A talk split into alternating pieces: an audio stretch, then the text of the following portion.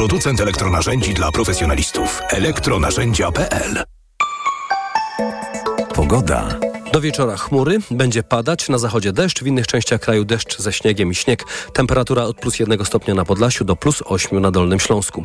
W nocy chmury, opady i niewielki mróz jedynie w górach. Dobrej pogody życzy sponsor programu. Japońska firma Daikin. Producent pomp ciepła, klimatyzacji i oczyszczaczy powietrza. www.daikin.pl Sponsorem programu był właściciel firmy Watchmark, producent zegarków smartwatch Cardio One monitorujących ciśnienie, puls i poziom cukru. Wesołych i pełnych miłości świąt życzył sponsor audycji. Rowplug. Producent zamocowań od 100 lat.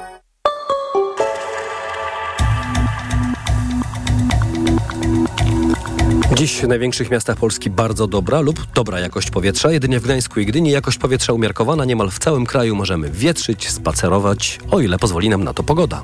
Radio TOK FM. Pierwsze radio informacyjne. Wywiad polityczny.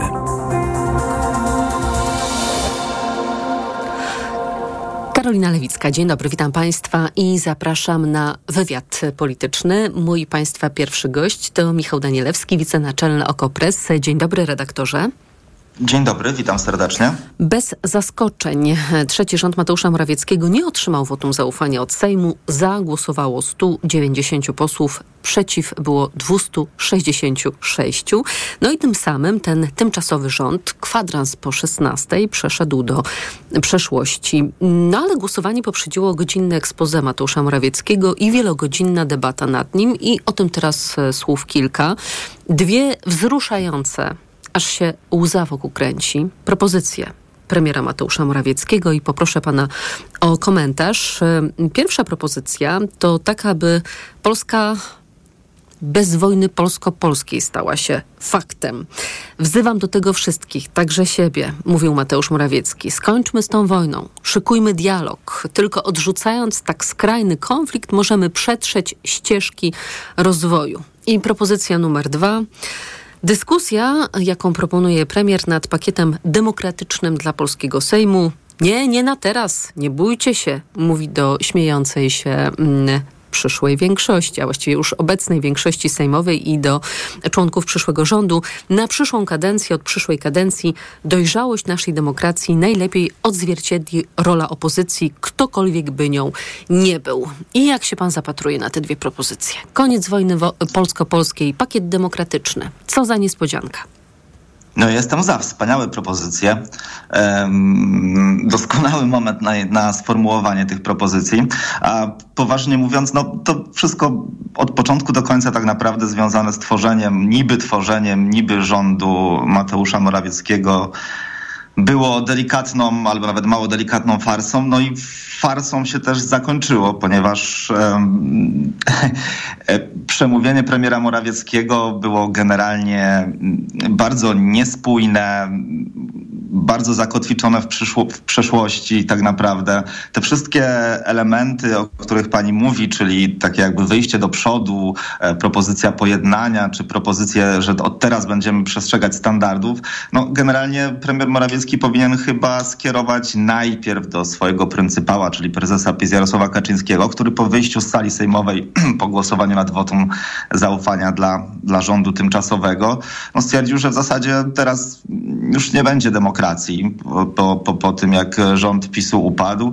No i że w zasadzie polity, politycy Platformy Obywatelskiej są na usługach interesów innych państw no, co jako żywo nie wskazuje na to, żeby pan prezes Kaczyński chciał zakończenia tej wojny polsko-polskiej, chyba że to były takie hmm, hmm, rodzaj końskich zalotów, żeby uzyskać pojednanie od oponentów politycznych. Nie wiem, może. Chyba, że panowie Morawiecki i Kaczyński podzielili się rolami. Jest dobry i zły policjant. Faktycznie Jarosław Kaczyński po zakończeniu tej debaty był pytany o dziennikarzy z jednej przez dziennikarzy właśnie o to, co się wydarzyło i mówił z jednej strony bagatelizując e, ten brak wotum zaufania dla rządu Morawieckiego, że taka jest polityka, że rządy się zmieniają, a z drugiej strony właśnie ogłaszał koniec demokracji, mówił o tym, że wyborcy uwierzyli w urojoną rzeczywistość. No a wcześniej oczywiście także na sali plenarnej atakował e, przyszły rząd, e, mówiąc, że będzie uprawiał e, politykę w ten sposób, że będzie ulegał najsilniejszym grupom, zarówno wewnętrznym, jak i zewnętrznym. Ale w obu wypowiedziach, zarówno Morawieckiego, jak i Kaczyńskiego, pojawiła się też kwestia związana z Unią. I o ile Morawiecki mówił w taki dość zdystansowany sposób, że miejsce Polski jest w Unii, ale naszą rolą jest też zmieniać Unię na lepszą i przeciwdziałać tendencjom centralistycznym, które jeśli będą kontynuowane, to zniszczą wspólnotę europejską. O tyle Jarosław Kaczyński, kiedy doszedł do tego wątku w swoim wystąpieniu, to już krzyczał, z pewnością bardzo się ożywił. No i mówił o koncepcji zmiany państwa polskiego na teren zamieszkiwany przez Polaków, ale zarządzany z Brukseli czy raczej z Berlina. Sytuację, gdy państwo polskie będzie mm, pozorem. I zastanawiam się, która tendencja zwycięży w opozycyjnym prawie i sprawiedliwości? Czy ta na twardo, czy ta na miękko? No, dopóki prezesem Prawa i Sprawiedliwości będzie Jarosław Kaczyński, to prawdopodobnie zwycięży tendencja, którą Jarosław Kaczyński uzna za słuszną, a wydaje mi się, że uznaje za słuszną tą wersję bardziej radykalną, bardziej hardkorową. Pewnie w takim, no, jestem za tym, żeby zawsze doszukiwać się jednak jakiegoś sensu w działaniach politycznych, nawet Prawa i Sprawiedliwości, chociaż tego sensu przez ostatnie miesiące doszukać się trudno. No i generalnie z jednej strony możemy twierdzić, że to wszystko jest niespójne, to znaczy no jednak jest inny komunikat e, w słabym, co prawda, przemówieniu Morawieckiego, no nieadekwatnym, bo wiadomo było, że nie uzyska większości, więc to było wszystko takie bardzo właśnie, jak już, jak już mówiliśmy, lekko zalatywało y, farsą i było taką po prostu kroniką zapowiedzianej kom kompromitacji. No ale jednak, jeśli jak na standardy PiS, było to rzeczywiście przemówienie dosyć koncyliacyjne. E, natomiast prezes Kaczyński wyszedł właściwie kilka minut później i cały ten przekaz Morawieckiego wywrócił do góry nogami, zaostrzył i wpisał go w taki znany już e, e, pisowski szlagwort o tym, że Niemcy i Bruksela w zasadzie chcą nas wynarodowić i i zabrać nam suwerenność. Więc albo to jest bardzo niespójne, albo rzeczywiście, tak jak pani wspomniała, jest to trochę gra na dwóch fortepianach, odgrywanie dobrego i złego policjanta, to znaczy premier Morawiecki mówi na zewnątrz, to znaczy do, tak, do tych wyborców, którzy na Prawo i Sprawiedliwość w ostatnich wyborach nie głosowali, a premier, a premier Kaczyński też i prezes Kaczyński przy tym e, zwraca się do wewnątrz, to znaczy taką radykalną retoryką próbuje utrzymać jedność swojego obozu, tak? Bo pamiętajmy, że jednak PiS to nie tylko PiS, ale na przykład PiS i suwerenna Polska, która ten przekaz antyeuropejski, antybrukselski, antyniemiecki, no ma e, poziom radykalizmu tego przekazu jest bardzo wyśrubowany.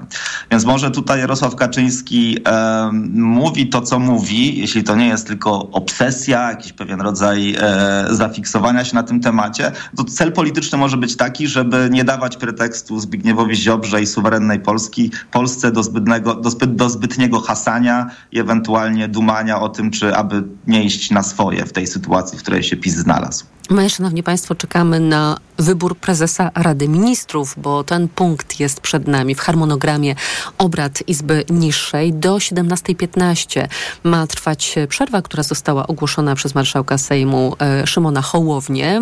Jeżeli tylko ten punkt obrad się rozpocznie, to oczywiście będziemy ten wybór prezesa Rady Ministrów e, dla Państwa transmitować. Przewidziane są 10-minutowe oświadczenia w imieniu klubów i 5-minutowe oświadczenia w imieniu kół e, poselskich. Wrócę do początku tego dzisiejszego dnia, bo kiedy obserwowałam Mateusza Morawieckiego, to można było być pewnym, że mina jest rzadka, nietęga raczej stres e, był widoczny w e, takiej komunikacji niewerbalnej Mateusza Morawieckiego. Było widać, że to nie jest dla niego zadanie przyjemne.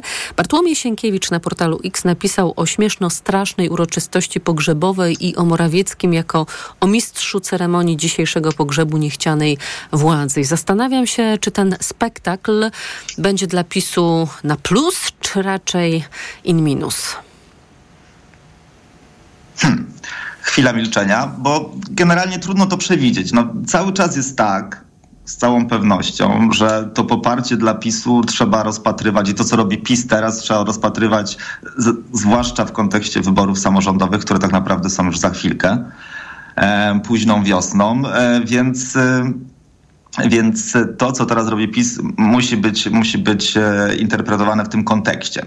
No i biorąc pod uwagę, że PiS jednak cały czas ma spore poparcie e, społeczne, to takie pokazywanie się być może, że się próbowało, że cały czas PiS walczył, że walczył o swoich wyborców, że przedstawiał jakieś plany na przyszłość, być może to pozwoli im jakoś ustabilizować poparcie i do tych wyborów samorządowych doczołgać się w zasadzie w jakimś dobrym, mniej więcej w dobrym stanie. Natomiast czy to jest e, w dłuższej perspektywie mm, sensowne dla Prawa i Sprawiedliwości? No nie sądzę. To znaczy wydaje mi się, że PiS czeka, jak to się mówi korporacyjnie, rebranding, czy taki dosyć, dosyć potężny, jeśli chcą zachować swoje wpływy na scenie politycznej, bo tak jak teraz ten PiS wygląda, no to według mnie długo nie pociągnie. To znaczy jednak będzie rozrywany wewnętrznymi tymi problemami, konfliktami tej strony bardziej radykalnej i bardziej umiarkowanej. Będzie cały czas się szamotał w poszukiwaniu takiego własnego języka i kontaktu z wyborcami. I to raczej na dłuższą metę nie może przynieść e, dobrych rezultatów, e, zwłaszcza w kontekście wyborów prezydenckich w 2025 roku. Więc oni na coś muszą się zdecydować. Czy chcą być partią bardziej właśnie taką o emploi suwerennej Polski Zbigniewa Ziobry, czy chcą iść bardziej w stronę takiej konserwatywno-narodowej wersji Hadecji w Polsce. No to jest wybór dosyć dla nich fundamentalny, a jeśli wybiorą ten drugi, bardziej umiarkowany, no to pewnie e, być może zrobią to, o czym słychać e, w kuluarach tu i ówdzie, że rzeczywiście poważnie, naprawdę poważnie myślą o, o zmianie nazwy. Michał Kranowski, publicysta obozu władzy, zaleca aktywność Prawu i Sprawiedliwości w ławach opozycyjnych. Prawo i Sprawiedliwość, mimo trudnego momentu zbliżającej się utraty władzy, nie może teraz pogrążyć się w bezczynności. Musi na to zdecydowanie skutecznie reagować. To będą bardzo ważne tygodnie dla walki o prawdziwą pamięć o tym dobrym dla Polski okresie. Trzeba go bronić.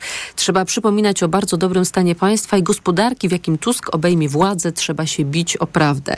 I pomyślałam sobie, to jest koniec cytatu, że dzisiaj, kiedy była ta sekwencja pytań, które były zadawane przez e, posłów Zjednoczonej Prawicy, także przez Konfederatów i przez posłów Kukiz 15. Nikt z koalicyjnej większości się nie zdecydował na zadawanie pytań premierowi, który wiadomo, że premierem nie, nie zostanie i nie został.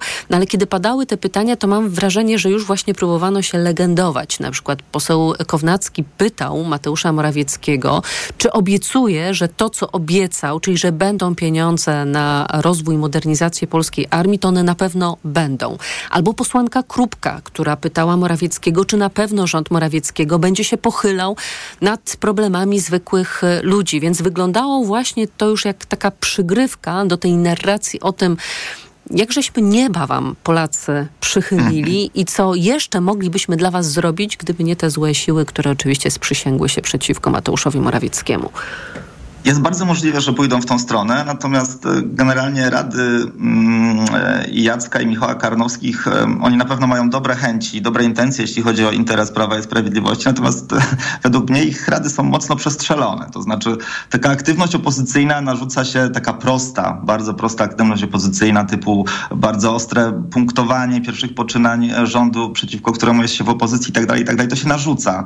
Tylko, że jeśli się nie ma planu, co robić i do, dokąd ma to prowadzić, no to zaczyna się po prostu szamotanina. To znaczy to samo widzieliśmy po przejęciu władzy przez PiS w 2015 roku ze strony tej opozycji antypisowskiej, która bardzo długo, długo się szamotała w, tej, w, tej, w tym swojej potrzebie punktowania władzy Prawa i Sprawiedliwości. No ale to wszystko było bardzo mm, mało wycelowane w potrzeby elektoratu. I zanim musiało minąć długo, dużo, dużo czasu i dużo wody w Wiśle upłynąć, żeby jakby opozycja przybrała wobec PiSu jakiś sensowny kształt. No i generalnie Rady Karnowskich dla PiSu trochę są radami, żeby PiS powtórzył to, to, to co już przećwiczyła ze złym skutkiem opozycja antypisowska. Znaczy pewnie powstanie ten jakiś zespół, partii, zespół pracy państwowej pod przewodnictwem Morawieckiego, to będzie jakiś gabinet cieni, to zawsze jak nie wie się co robić, to się powołuje gabinet cieni w polskiej polityce. on będzie niby punktował, pewnie będą jakieś bardzo radykalne wypowiedzi, radykalne gesty polityków PiSu, ale wydaje mi się, że to jest bardzo przestrzelone. To znaczy najpierw ten PiS, jeśli chce w ogóle jeszcze coś znaczyć w polskiej polityce, musi sam sobie odpowiedzieć, dokąd zmierza i dokąd chce iść i jaką partią chce być. Skąd przychodzimy, gdzie tym... jesteśmy i dokąd zmierzamy? No dokładnie, bo na razie z tym jest duży kłopot. No to znaczy mamy jednak coraz starszego prezesa Kaczyńskiego, coraz bardziej jego intuicja, legendarna intuicja polityczna, w którą w, której, w którą w PiSie się bardzo mocno wierzy jako, jak, jako w dogmat. Wydaje mi się, że ona jednak e, jest obecnie dość przeceniana. Jest jakieś grono liderów w średnim wieku ze swoimi ambicjami. No i długo tej sytuacji, no prezes młodszy nie będzie, ambicje nie będą mniejsze tych pomniejszych liderów, tylko raczej będą z biegiem lat, z biegiem miesięcy w zasadzie nawet się zwiększały. Więc taka sytuacja przejściowości, no wydaje mi się, że jest nie do utrzymania na dłuższą metę, a jeśli mówię o dłuższej mecie, o dłuższym okresie, no to myślę, jak już mówiłem e, raz o wyborach prezydenckich, bo to będzie, to będą fundamentalne wybory dla Prawa i Sprawiedliwości. No i tutaj Tutaj już radzi Marcin Mastalerek, szef gabinetu prezydenta, że kandydatem PiSu na prezydenta powinien być człowiek młodszego pokolenia. Jeśli PiS popełni błąd Platformy z 2020 roku i wystawi kogoś takiego jak Małgorzata Kidawa-Błońska, to rozpocznie się rozpad i zjazd Prawa i Sprawiedliwości. Tylko zastanawiam się, mm, czy w tym myśleniu Marcina Mastalerka mm, nie jest takie myślenie będące powtórką z rozrywki. To znaczy, że skoro w 2015 udało nam się wygrać wybory z Bronisławem Komorowskim, wystawiając młodego 40-letniego Andrzeja Dudę, który tą swoją energią przyciągnął także młodszy elektorat, to jeżeli powtórzymy taki manewr, to jest szansa na to, że wygramy też w 2025 roku. Ja przypomnę, że właściwie teraz mówimy też o młodych politykach, którzy będą chcieli wtedy wystartować. Rafał Trzaskowski, Szymon Hołownia, którzy stoją w blokach startowych i dość wprost mówią o tych swoich ambicjach prezydenckich, też są cały czas młodymi, obiecującymi. Chociaż Rafał Trzaskowski to już no. po pięćdziesiątce, ale jak wiemy w polityce wiek e, liczy się zupełnie inaczej.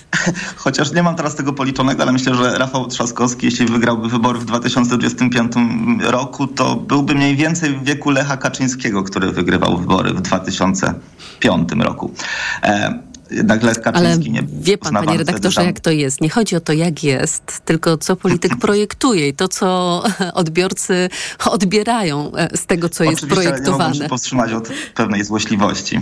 A co, do, a, co do, a co do ministra Mastalerka, no to najciekawsze jest pytanie, kogo minister Mastalerek ma na myśli, bo na pewno kogoś ma.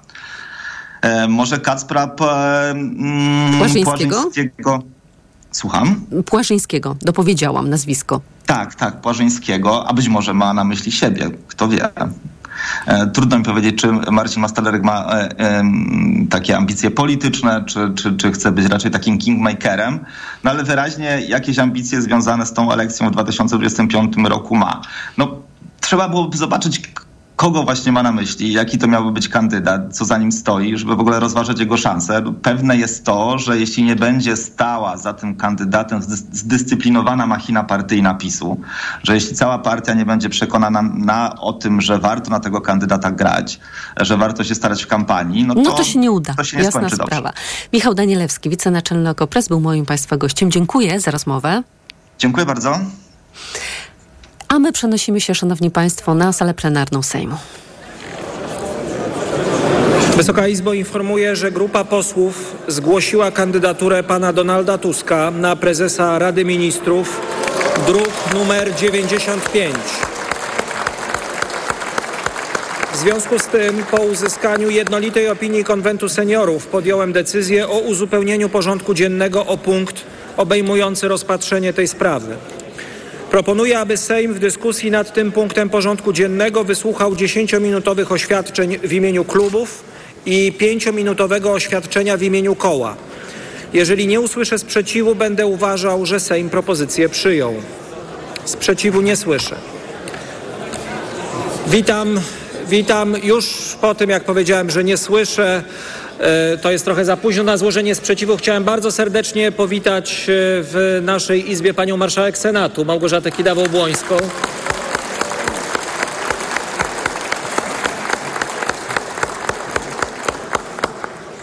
I przystępujemy do rozpatrzenia punktu 37 porządku dziennego. Wybór prezesa Rady Ministrów. Jest to druk numer 95. Wysoki Sejmie, Sejm nie udzielił w trybie artykułu 154 ustęp 2 Konstytucji wotum zaufania Radzie Ministrów. W związku z tym Sejm, zgodnie z artykułem 154 ustęp 3 Konstytucji, przystąpi teraz do wyboru prezesa Rady Ministrów.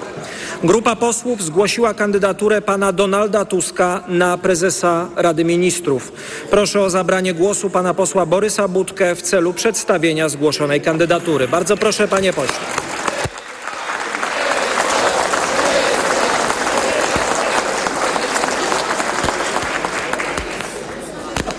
Panie Marszałku, Panie Prezydencie, Wysoka Izbo, Pani Marszałek, a po nocy przychodzi dzień, a po burzy spokój.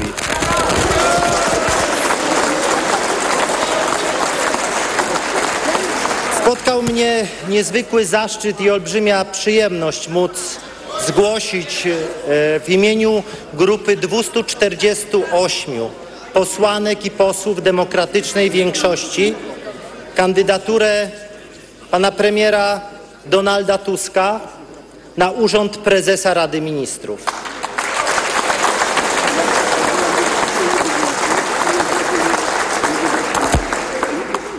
Ale ten wniosek składany jest nie tylko w imieniu szanownych koleżanek i kolegów, którzy złożyli swój podpis i wnioskują o powołanie pana Donalda Tuska na to stanowisko, ale to jest wniosek ponad 11 milionów Polek i Polaków, którzy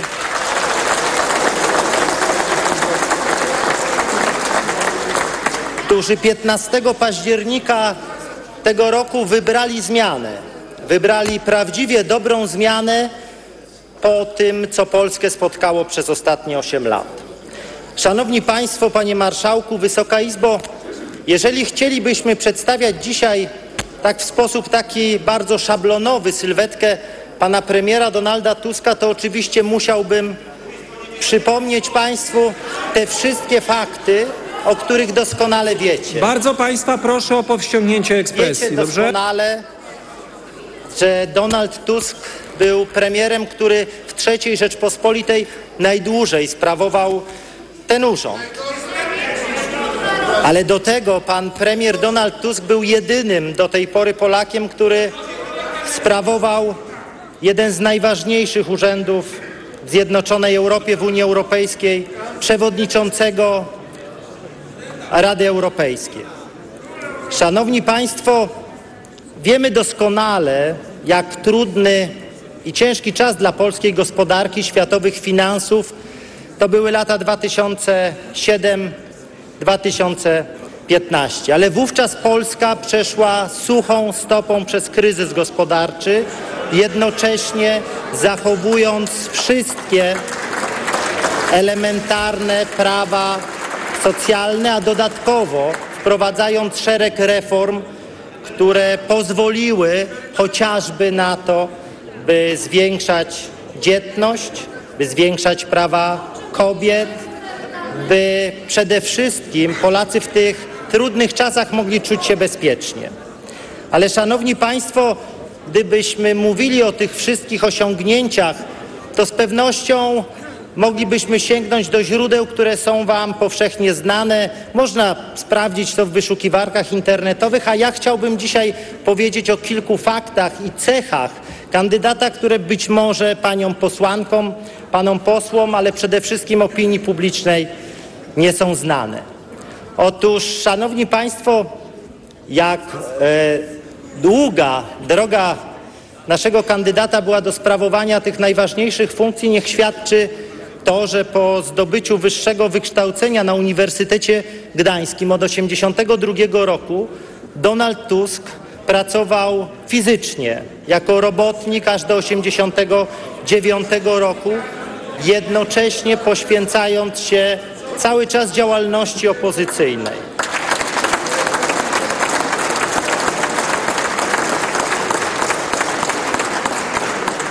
Charakter człowieka kształtuje przede wszystkim jego dzieciństwo, jego młodość i to, w jaki sposób musi zmagać się z trudami życia codziennego. Donald Tusk w swoim życiu przeszedł różne etapy, ale zawsze pozostał wierny zasadom, o które wspólnie w tych wyborach 15 października walczyliśmy. Te zasady to przede wszystkim zawsze przedkładanie tego wspólnego interesu i dobra wspólnego nad interes osobisty. Mieliśmy do czynienia w Polsce w ostatnim czasie z absolutnym zaprzeczeniem tych wartości, które reprezentuje kandydat zgłaszany przez demokratyczną większość. Mieliśmy do czynienia przez ostatnie 8 lat z ludźmi, którzy do władzy doszli tylko w jednym celu by pomnażać własny majątek, by budować własne pozycje, by tylko im żyło się lepiej. Natomiast Donald Tusk w całym swoim życiu, zarówno tym społecznym, politycznym, ale również w tym zawodowym kierował się tymi zasadami, które myślę są wspólne dla zdecydowanej większości Polaków. Może Państwo nie wiecie, ale Donald Tusk jest wielkim miłośnikiem muzyki, malarstwa. Nie będę mówił o wszystkich utworach, które zdaje się, które tutaj Moi drodzy... Proszę Państwa, kiedy rano przemawiał kandydat na premiera tej Izby Mateusz Morawiecki, przychodziliście do mnie prosząc o to, żebym starał się zachować spokój na tej sali. Spełniałem te prośby. Bardzo Państwa proszę, Panie Pośle Mosiński, ja rozumiem, że Pana to bawi, ale dzisiaj śmiech to zdrowie, natomiast kultura obowiązuje i nie zawsze i nie wszędzie wypada się śmiać, Panie Pośle Mosiński. Jesteśmy w ważnym momencie i bardzo proszę Państwa o niepokrzykiwanie, niepochukiwanie. Wypowie się Pan poseł, później przedstawiciel Waszego ugrupowania też będzie miał głos. Będzie można jutro zabrać w głos w pytaniach. Nie zabraknie okazji do okazania tego, co myślicie i czujecie. Bardzo Was proszę, uszanujmy ten moment. Uszanujmy ten moment. Uszanujmy siebie nawzajem. Bardzo proszę, Panie Pośle. Dziękuję bardzo, Panie Marszałku. Otóż ostatnie dwa i pół roku pokazały ten, to, co było w polityce najważniejsze, determinację i powrót Donalda Tuska po to, by walczyć o miejsce Polski w Unii Europejskiej, by walczyć o to, by wartości solidarności, wartości, o które walczyli robotnicy sierpnia, o które walczyli Polacy w stanie wojennym, o które walczyli Polacy przy tym przełomowym roku 89 znowu były fundamentami polskiej polityki. Ostatnie dwa i pół roku to walka o pryncypia, ale przede wszystkim walka o to, by znowu to, co powinno nas wszystkich łączyć, stało się podstawą funkcjonowania polskiego rządu. Szanowni Państwo, kiedy blisko trzy lata temu po raz pierwszy rozmawialiśmy z Donaldem Tuskiem o tym, czy będziemy w stanie e, wspólnie wygrać następne wybory, to widziałem wówczas tą troskę i determinację, właśnie troskę o to, by Polska, o którą walczy, walczyły pokolenia Polaków po II wojnie światowej. Polska wolna, Polska niepodległa, Polska suwerenna, ale Polska, która z szacunkiem traktuje swoich obywateli, po prostu wróciła. By ten rząd, który pomimo sięgania do korzeni Solidarności w działaniu był absolutnym zaprzeczeniem wartości, o których mówię, by odszedł do historii. I Donald Tusk zmierzył się z czymś, co w normalnych, klasycznych zasadach parlamentaryzmu i demokracji parlamentarnej nie mogło się udać. Otóż zmierzył się z całą machiną finansowaną przez państwo, wymierzoną w jednego człowieka. To, co zrobiliście przez ostatnie dwa i pół roku, przejdzie do historii jako przykład niesamowitej pogardy, ale przede wszystkim zaprzeczeniu jakichkolwiek wartości, o które powinniśmy wspólnie walczyć w polityce. Ale mimo tego Donald Tusk się nie poddał. Dwa i pół roku wspólnej walki o to, by pokazać, że można w sposób demokratyczny przy urnie wyborczej odsunąć od władzy tych, którzy demokracji nie szanują, przyniósł swój efekt.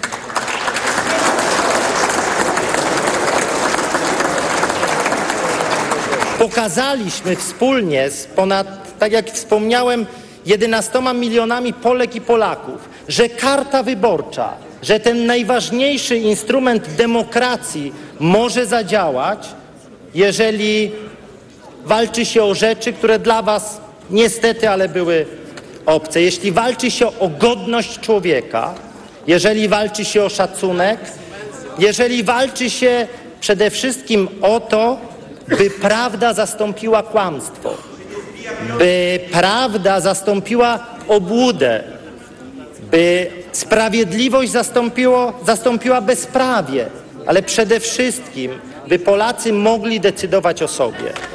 I dlatego, Szanowni Państwo, 15 października Polacy dokonali wyboru, postawili na zmianę. Mimo tego przez ostatnie dwa miesiące robiliście wszystko, by odwrócić demokratyczny wynik wyborów. Robiliście wszystko, by jak najdłużej korzystać z profitów władzy, władzy, którą straciliście bezpowrotnie.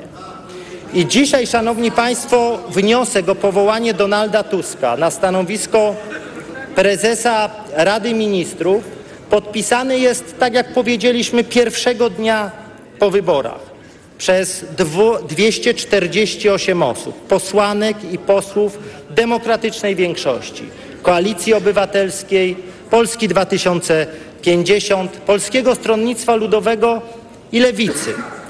To reprezentanci wyborców zdecydowali się na powierzenie tej misji Donaldowi Tuskowi.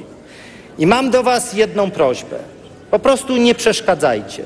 Szanujcie wynik wyborów, zrozumcie, że przegraliście i zrozumcie wreszcie, że Polacy zasłużyli na prawdziwego premiera. I tak na koniec, czy możecie sobie Państwo wyobrazić Donalda Tuska, do którego przychodzi jakiś minister po konferencji prasowej i, i na której nazywa premiera miękiszonem? Czy możecie sobie wyobrazić prawdziwego premiera, któremu gabinet meblują czterej funkcjonariusze partyjni, a w tym czasie wysyła się go czy ją na urlop? Nie, Polska potrzebuje prawdziwego premiera. Polska potrzebuje człowieka, który bierze odpowiedzialność za to, co robi. Polska potrzebuje premiera, który jest szanowany w swoim zapleczu politycznym. I dlatego jestem przekonany, że wybór Donalda Tuska to najlepsze, co może dzisiaj spotkać Polskę. Szanowni Państwo, ale jest jeszcze jeden bardzo istotny element. To kwestia tej większości. Otóż to stabilna większość to 248 posłanek i posłów. Żaden wcześniejszy rząd nie legitymował się tak wielkim poparciem społecznym. I to powinno dać Wam naprawdę do myślenia. I na koniec chciałbym Wam zadedykować słowa wielkiego pisarza. Kiedyś Ernest Hemingway powiedział, że człowieka można zniszczyć, ale nie można pokonać. Na szczęście nie udało Wam się ani zniszczyć, ani pokonać Donalda Tuska. Dziękuję bardzo. Dziękuję panu posłowi wnioskodawcy. Sejm ustalił, że w dyskusji nad tym punktem porządku dziennego wysłucha 10-minutowych oświadczeń w imieniu klubów i 5-minutowego oświadczenia w imieniu koła. Otwieram zatem dyskusję. Jako pierwszy głos zabierze pan poseł Mariusz Błaszczak w imieniu klubu Prawo i Sprawiedliwość. Bardzo proszę panie pośle. Panie Marszałku, Wysoki Sejmie. Zabieram dziś głos w imieniu Klubu Parlamentarnego Prawa i Sprawiedliwości, partii, która 15 października zdobyła niemal 8 milionów głosów, partii, która wygrała wybory i wprowadziła do Sejmu największą liczbę posłów. Z tego miejsca zwracam się do koleżanek i kolegów z Prawa i Sprawiedliwości. Podziękujmy oklaskami naszym wyborcom.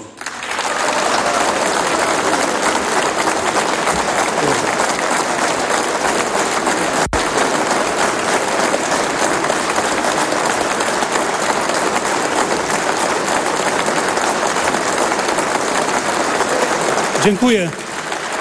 Wysoka Izbo, jeśli Sejm wskaże Donalda Tuska jako kandydata na prezesa Rady Ministrów i jutro będziemy wysłuchiwać jego expose, wszyscy na tej sali będziemy mieli wrażenie zbiorowego déjà vu.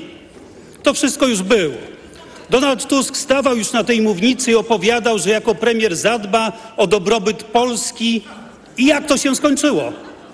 Wszyscy pamiętamy ucieczką do Brukseli po milionową pensję i wysoką emeryturę. Ale zanim uciekł, to dobrobyt polskich rodzin zadbał w ten sposób, że podwyższył wiek emerytalny, podniósł podatek VAT, zlikwidował jednostki wojskowe i posterunki policji, a Polaków traktował jak tanią siłę roboczą pracującą na rzecz niemieckiej gospodarki. Czy mamy jakiekolwiek podstawy do tego, by sądzić, że tym razem będzie inaczej? Oczywiście, że nie. Donald Tusk to kuglarz emocji, aktor, który potrafi manipulować ludźmi. Wykorzystując kłamstwo, najprawdopodobniej wróci na fotel premiera. Wmówił ludziom, że w Polsce umiera demokracja, mimo że ubiega się o stanowisko premiera po demokratycznych wyborach. Straszył, że na ulicę zostanie wyprowadzone wojsko. Wykorzystywał ludzkie tragedie, tak jak tej biednej kobiety, którą PO posłużyła się do wyprowadzenia ludzi na ulicę, a potem nawet zapomnieliście, jak ma na imię. To są metody dochodzenia do władzy Donalda Tuska. Zero jakichkolwiek skrupułów, empatii i świadomości konsekwencji co do skutków takiego zachowania.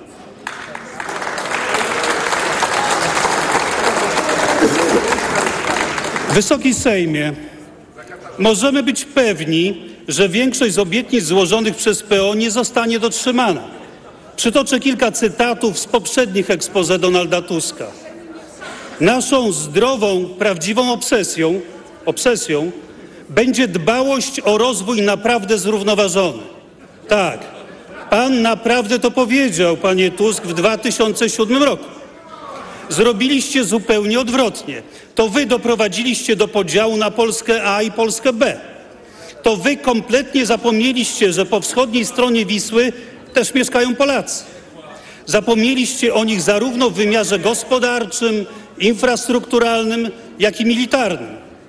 Przypomnijcie sobie słowa waszego ministra skarbu, który teraz korzysta z programu z celi do Brukseli, co mówił na temat Polski Wschodniej. Ja nie będę tego cytował, bo są to słowa niecenzuralne. Kolejny pański cytat z expose z 2011 roku. Dzisiaj przy europejskim stole, jak powiedział jakiś dowcipny polityk, przy tym politycznym obiedzie albo jest się przy stole, albo jest się w karcie dań. Polska musi być i będzie przy stole. I dlatego polska armia, polskie wojsko i polska policja będą pod szczególną opieką, także finansową. Dziś te słowa brzmią jak mało śmieszny żart. Przez lata swoich rządów zniszczyliście wojsko polskie, likwidując jednostki, ograniczając liczbę żołnierzy i budżet na zbrojenia oraz zwijaliście policję, likwidując tak potrzebne małe posterunki. Panie Tusk, gdzie jest pana wiarygodność? Tym razem będzie tak samo jak w latach 2007-2015. Nie zrealizujecie nic z zapowiadanych obietnic. Już teraz z ust podległych panu i uległych wobec pana polityków słychać tylko pochukiwania, obelgi i groźby w naszą stronę. Wasz jedyny program to igrzyska i rządza zemsty. Za to, że na 8 lat zostaliście pozbawieni władzy. My wprowadziliśmy program 800. Wy zamiast tego proponujecie program Zemsta Plus. Trwa konkurs, konkurs na to, kto będzie głośniej krzyczał i powie gorszą obelgę, ale paliwo do takich działań skończy się bardzo szybko. Polacy oczekują działania. Igrzyska obejrzą w Paryżu w przyszłym roku.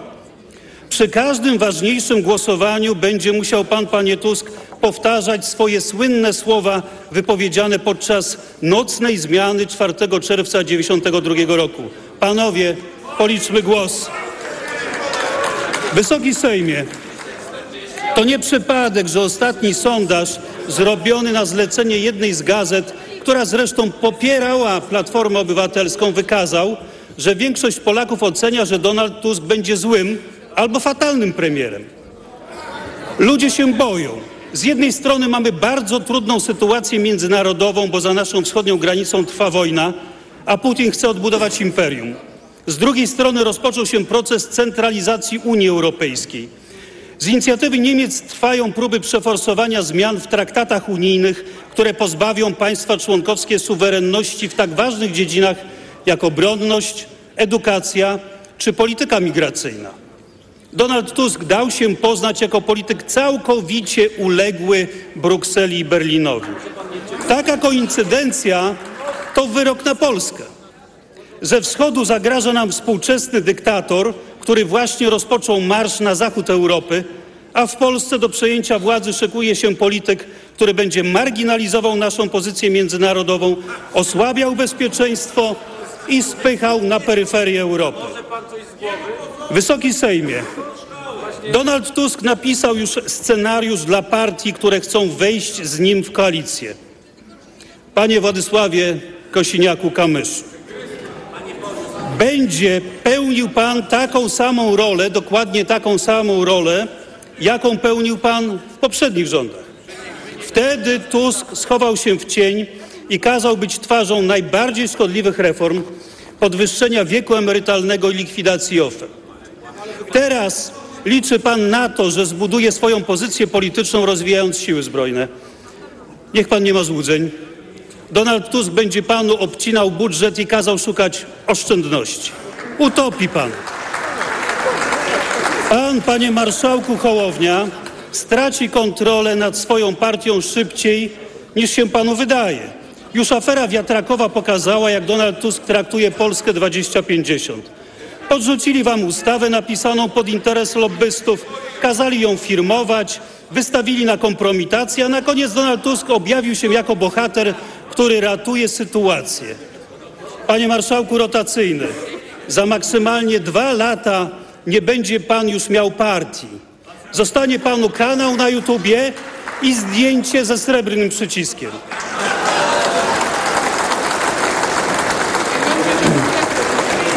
Lewica z kolei straci swoją tożsamość, bo Donald Tusk nie pozwoli wam przeprowadzić żadnej z istotnych dla was reform. Możliwe, że podkupi kilku z waszych posłów, wyrzuci z koalicji i za cztery lata znajdziecie się na politycznym marginesie. Tak Donald Tusk, eliminator przyjaciół, traktuje swoich partnerów. Czy pomyśleliście w ogóle o tym, jak bardzo oszukaliście swoich wyborców? Z sondażu przeprowadzonego przed wyborami wynika jasno, że prawie 60% wyborców Polski 2050 nie chciało, by Donald Tusk został premierem.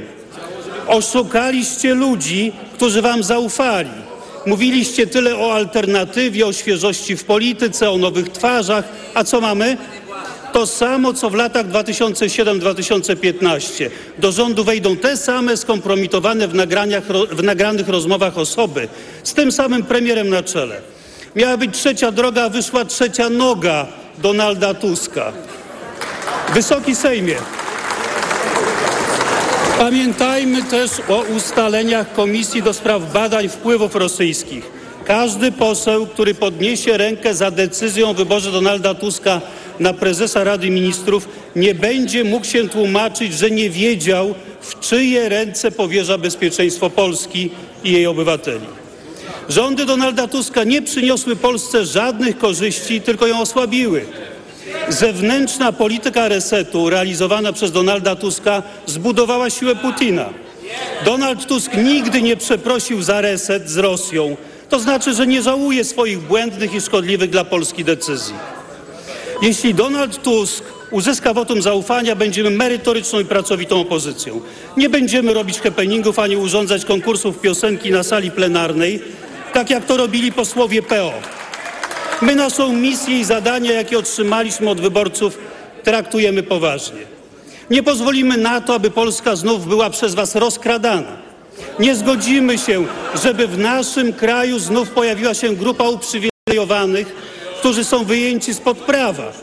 będziemy z całą stanowczością sprzeciwiali się wszystkim waszym działaniom, które będą osłabiały bezpieczeństwo naszej ojczyzny i poczucie sprawiedliwości obywateli.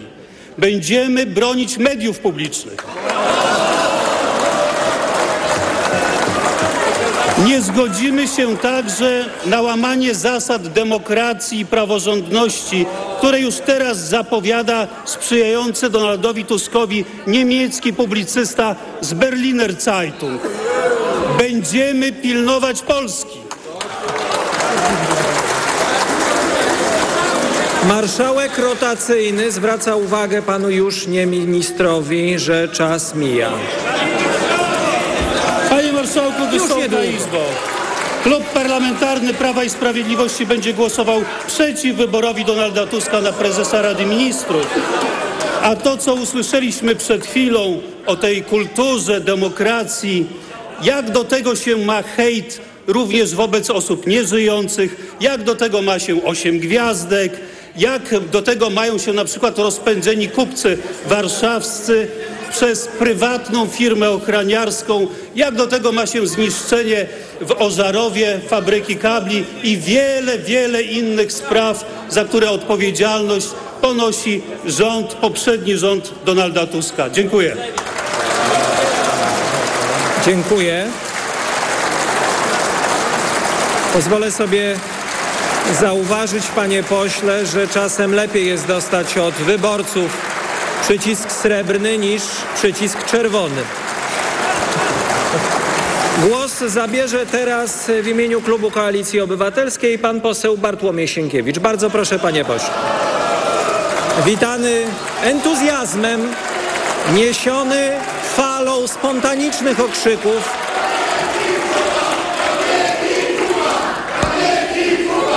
Panie marszałku, Nie wiem, co lęgnie się państwa głowach, ale bardzo się tego obawiam. Bardzo proszę, panie pośle. po tak pełnym cierpienia i bólu przemówieniu mojego poprzednika, może trzeba zmienić ton. W imieniu klubu Koalicji Obywatelskiej, Platformy Obywatelskiej, Nowoczesnej Inicjatywy Polskie Zielonych mam zaszczyt poprzeć Rozumiem, że dawno nie widzieliście się z panem posłem Sienkiewiczem, reagujecie entuzjazmem, chcecie go przywitać, to wszystko zrozumiałe, ale pilnujmy zasad kultury w tej dyskusji. Pan poseł Sienkiewicz się wypowiada. Bardzo proszę, panie pośle. Pozwoli pan marszałek, że zacznę jeszcze raz, gdyż tę formułkę muszę wygłosić.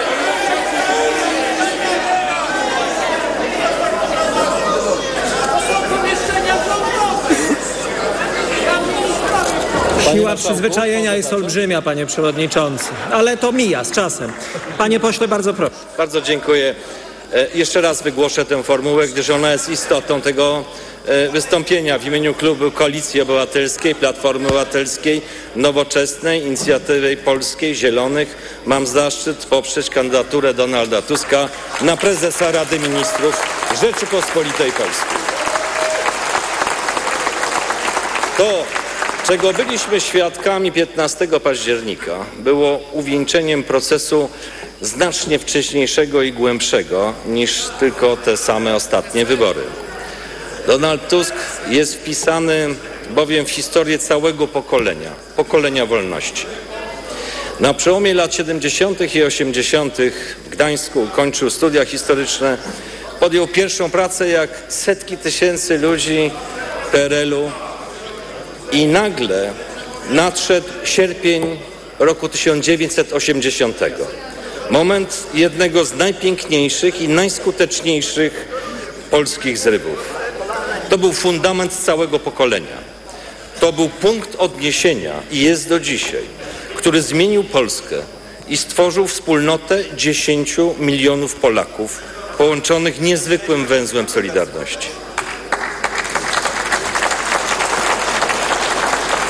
Donald Tusk został przewodniczącym, szefem Niezależnego Samorządnego Związku Zawodowego Solidarność w swoim miejscu pracy w wydawnictwie morskim. Był częścią tej rewolucji bez przemocy, tak kontrastującej z historią naszych powstańczych zrywów. Nadszedł 13, 13 grudnia, stan wojenny. Donald Tusk nie spał do południa. Był na strajku w Uniwersytecie Gdańskim I jeszcze tego samego dnia zaangażował się w pomoc strajkującym stoczniowcom. Stan wojenny był doświadczeniem przemocy, ale i próbą dla tych wszystkich, którzy mieli odwagę sprzeciwić się reżimowi. Polacy w dekadzie lat 80. stworzyli nie tyle państwo podziemne, ale alternatywne wobec władzy komunistycznej społeczeństwo. E, wolne i niezależne. To był tak naprawdę podziemny naród. Jego częścią był obecny kandydat na premiera. Brał udział na terenie Gdańska w tworzeniu drugiego obiegu, czyli podziemnego ruchu wydawniczego. Był jedną z tych postaci swojego pokolenia, który rankami pracował fizycznie, malował kominy, sprzedawał pieczywo po to, by równocześnie być redaktorem powstałego w 1983 roku pisma Przegląd Polityczny, do tej pory zresztą jednego z najświetniejszych pism polityczno-filozoficznych. Ten czas w Polsce to był wybuch dyskusji o naszym polskim przeznaczeniu. Był wielkim zrywem intelektualnego szukania wyjścia z opresji.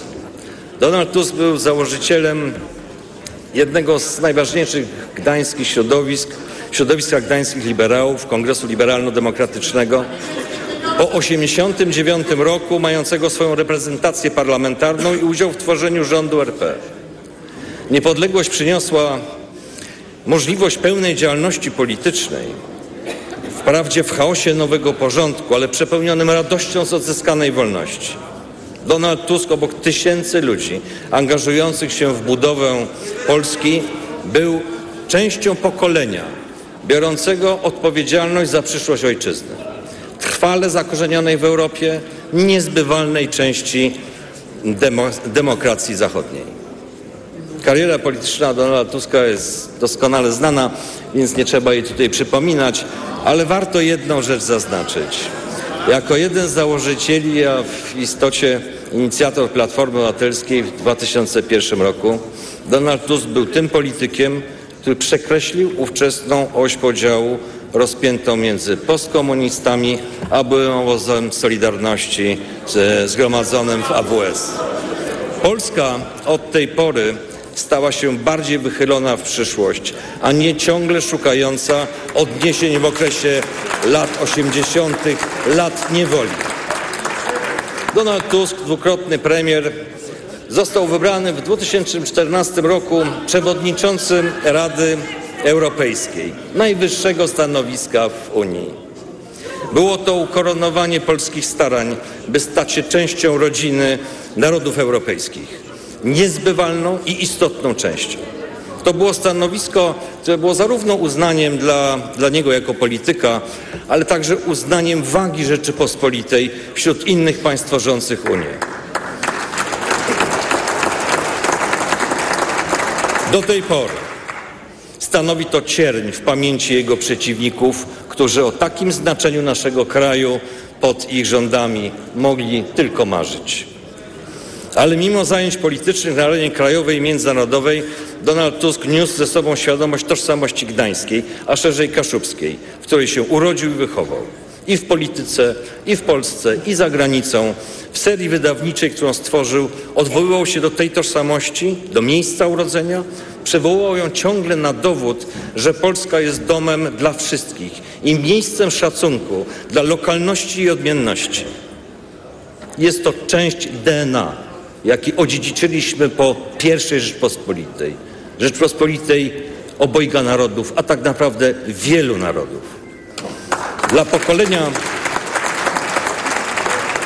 dla pokolenia, z którego wywodzi się Donald Tusk, to oczywistość, że można być Polakiem używając języka śląskiego, kaszubskiego czy białoruskiego i że można się wychować w domu, gdzie obydwaj kaszubscy dziadkowie przeszli przez niemieckie obozy koncentracyjne, ale jeden z nich pod koniec wojny był siłą wcielony do Wehrmachtu i ciągle był i Kaszubem i Polakiem. Rzecz zupełnie niezrozumiała zupełnie niezrozumiała dla ludzi o ciasnym, nacjonalistycznym widnokręgu. I teraz dochodzimy do istoty rzeczy.